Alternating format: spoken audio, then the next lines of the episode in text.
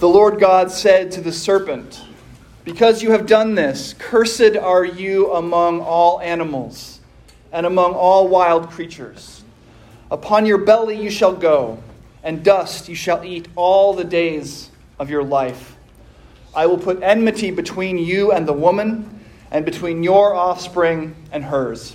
He will strike your head, and you will strike his heel. Please pray with me. Dear God in heaven, we once again ask you to be here with us this morning, and we trust that you have kept your promise and are here with us. May my words be your words, and all of our thoughts your thoughts. We ask all of this in Jesus' name. Amen. Mr. Ricks was a psychopath. At least that's what all us sixth graders thought. I don't remember the name of my own sixth grade teacher, but Mr. Ricks, who taught the other sixth grade class at my elementary school, his name is burned forever into my brain. He was legendary. He could make kids cry with his criticisms.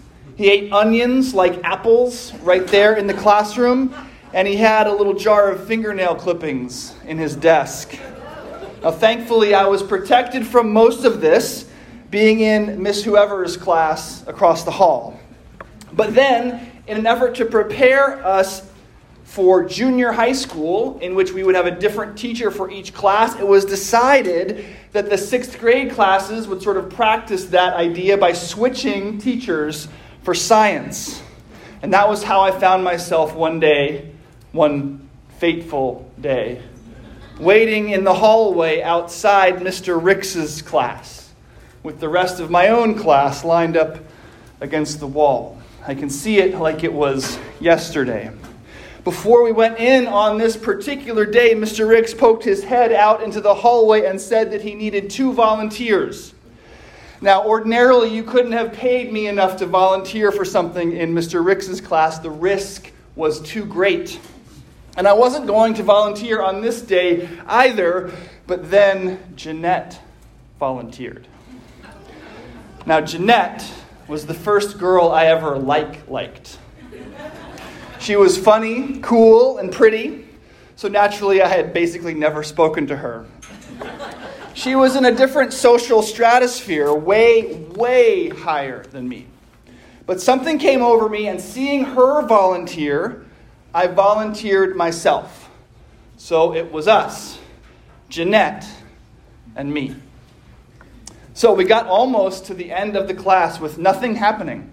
But then, with just a few minutes left, Mr. Ricks called us, Jeanette and me, up to the front of the room. He had a table there, and he asked Jeanette to lie down on it. And then he asked me to come and stand by her head. And then he announced, Okay, class, today we're going to practice mouth to mouth resuscitation. Then he turned to me and said, Nick, go ahead. And that's, well, that's when I peed in my pants.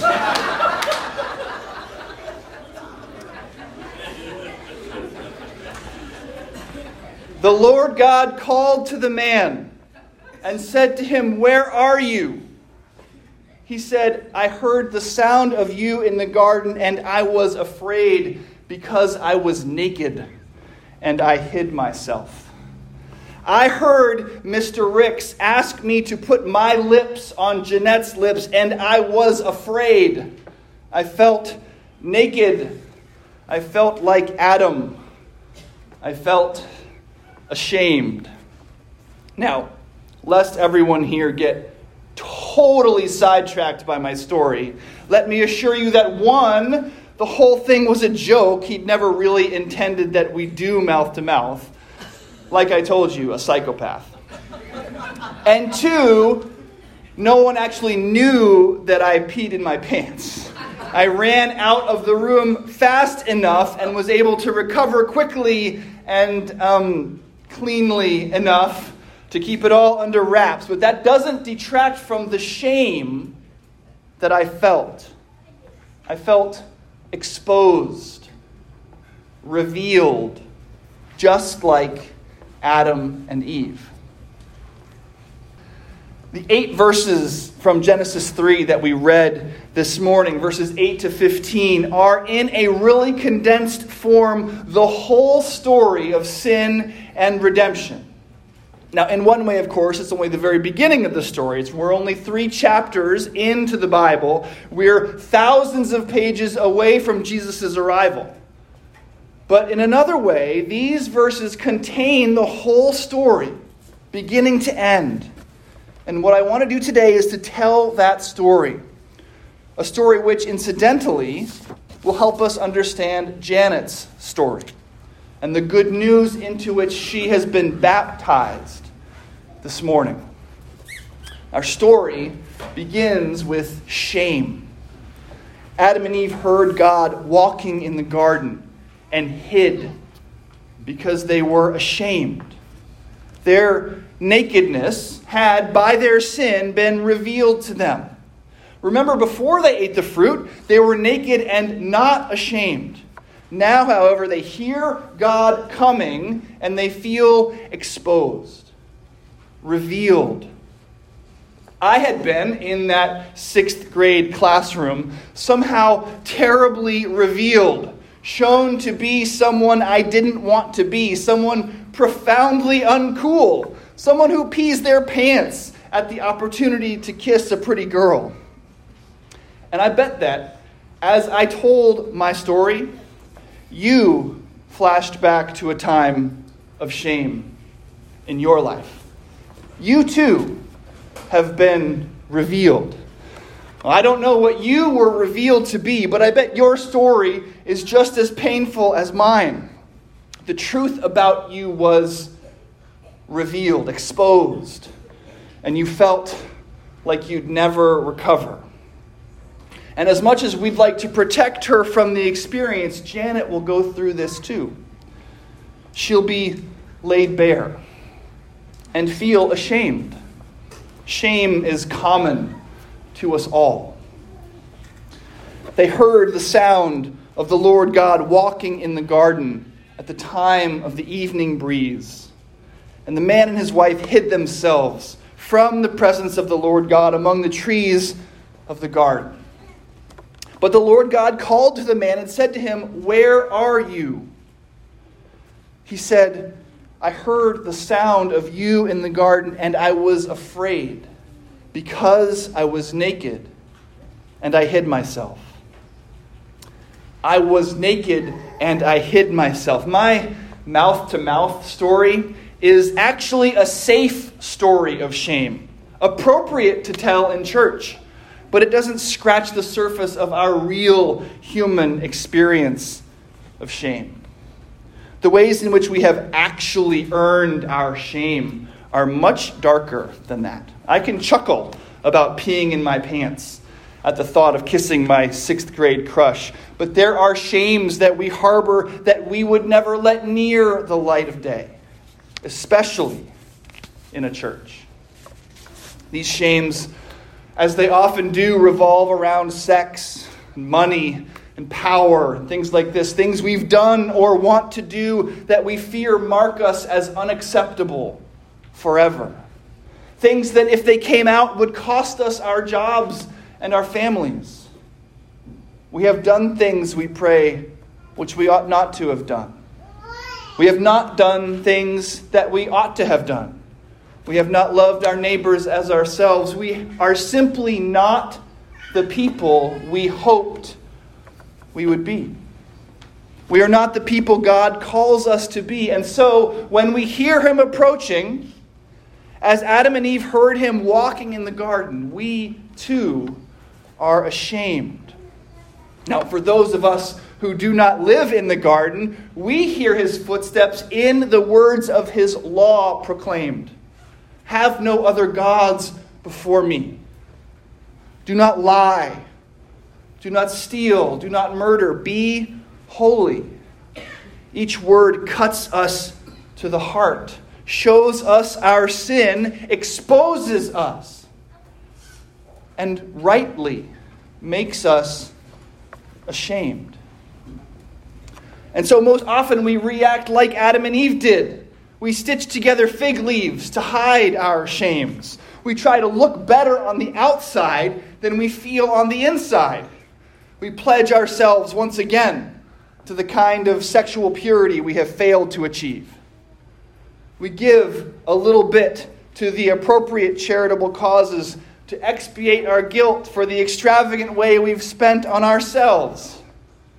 We spend a blowout weekend with the kids to make up for all that traveling we did. We tell a couple of convenient truths to hide the biggest lies. We apologize for a couple of the least heinous sins, hoping that the deep, dark ones stay deep and dark. We hide. Or we go the other way, like we see now during Pride Month. We claim loudly to be proud of the thing we ought to be ashamed of. We celebrate it and demand that other people celebrate it too. If we can get enough people celebrating us, we think maybe we won't have to feel ashamed. But either way, whether we hide our shames or demand that they be celebrated, these are all just the sewing together of fig leaves brought into the technological age. We all cover ourselves with something. Everyone wants to hide their shame. This is how our story starts. We hear God coming, and we are ashamed. We try to cover up, we try to make ourselves presentable. So sure are we that we're going to be judged on our qualities, qualities that we fear rightly are sorely lacking, that we hide. And so God in the garden calls out, Where are you? Adam responds, I heard the sound of you, and I was afraid. I was naked, and I hid myself. And God says, Who told you that you were naked? Have you eaten from the tree of which I commanded you not to eat? And of course, the answer is yes. Adam and Eve have broken the one law that God gave them, and so have we. We confess it every week. Done the things we ought not to have done. Not done the things we ought to have done. And this disobedience leads inexorably and always to fear and shame. I was afraid. I was ashamed. Think again about your greatest shame. Sure, you felt revealed, but it was a little bit more than that, wasn't it? You actually felt revealed to be less than you were trying to be. In that sixth grade classroom, I was revealed to be way less than I wanted to be, way less suave and cool than I hoped to be, way, way less. And shame always has to do with failing to live up to this standard. When we are publicly shown to have fallen short of some standard, especially one that we've been trumpeting about ourselves, we feel ashamed. That's how Adam and Eve felt. They'd been given a law don't eat the fruit of this one tree, and they had broken it.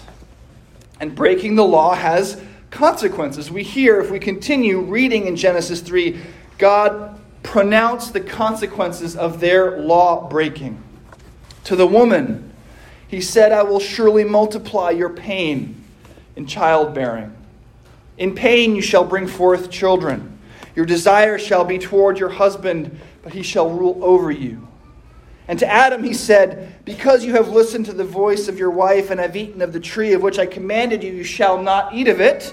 Cursed is the ground because of you. In pain you shall eat of it all the days of your life. Thorns and thistles it shall bring forth for you and you shall eat the plants of the field. By the sweat of your face you shall eat bread, till you return to the ground. For out of it you were taken, for you are dust, and to dust you shall return. Whew. pain, struggle, death. The holiness of Almighty God brings every shame to light, even if only at the end of all things. Nothing will stay hidden. Before the judgment seat of God, no fig leaves will remain. But, and here's where, thank the Lord, we make the turn into the second part of our story. Adam and Eve's shame and the consequences of their actions are not the end of their story. Even though pain, struggle, and death will mark their story, being revealed is not the end of their story. As we said a couple weeks ago at Pentecost, God is always at work redeeming his judgments.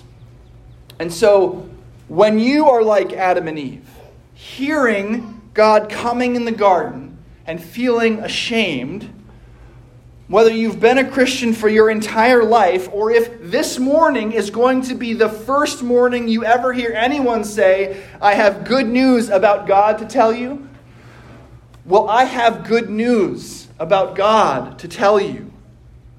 Here it is. On account of Jesus Christ, you don't need to be ashamed. That awful, shameful feeling of being revealed, laid bare, is not the end of your story. The consequences of your actions are not the end of your story either. Jesus is your Savior, even in Genesis chapter 3. At Pentecost, if you'll remember, it had taken hundreds of years for God to redeem the judgment he levied at the Tower of Babel in Genesis 3, though redemption in Jesus Christ is even further away in time, here God promises redemption even in the midst of pronouncing these judgments on Adam and Eve, these penalties for breaking the law. While he's judging them, he shows them that there is good news. Adam and Eve get a promise about how the story is going to end right at the beginning. Listen to Genesis 3 14 and 15, in which God curses the serpent. Because you have done this, the Lord says, Cursed are you among all animals and among all wild creatures. Upon your belly you shall go, and dust you shall eat all the days of your life. I will put enmity between you and the woman, and between your offspring and hers.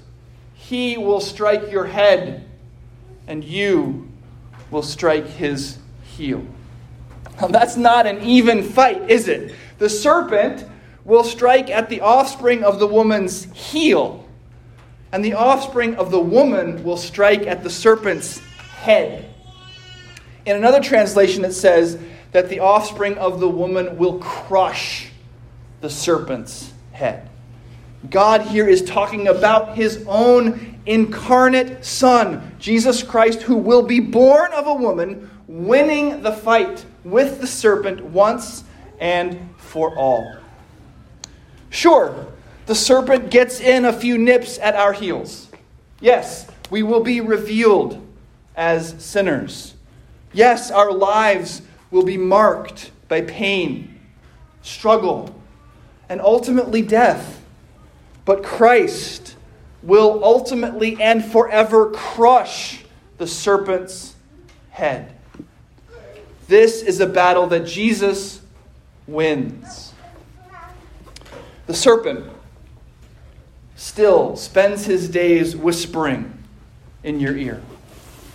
God is coming, he says and you're naked. You should be ashamed.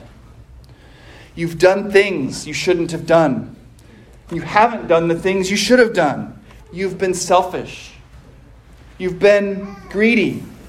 Your sexual desires are out of control. You're not who God wants you to be, and He's coming. But there is good news. Our God has shut that serpent's mouth. Even better, the serpent's head has been crushed by Christ. We sinners have been redeemed by his blood and are now clothed in his righteousness. On account of Christ's sacrifice for you and the gift of his righteousness in exchange for your sinfulness, you now have the acceptance that Christ earned.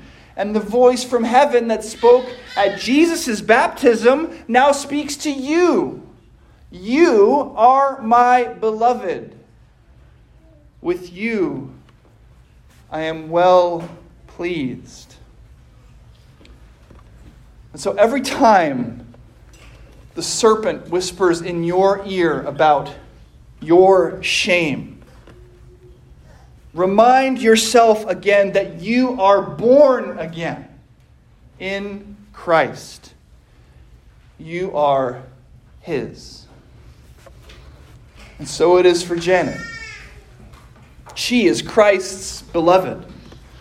Though the serpent will whisper in her ear about her shames her whole life long, the Janet who would have needed to sew together fig leaves has been left under the water today. So were you at your baptism. You are now the bearer, as she is, of Christ's own righteousness. Shame has no hold on you. Indeed, with you, because of Christ, Almighty God is well pleased. Amen.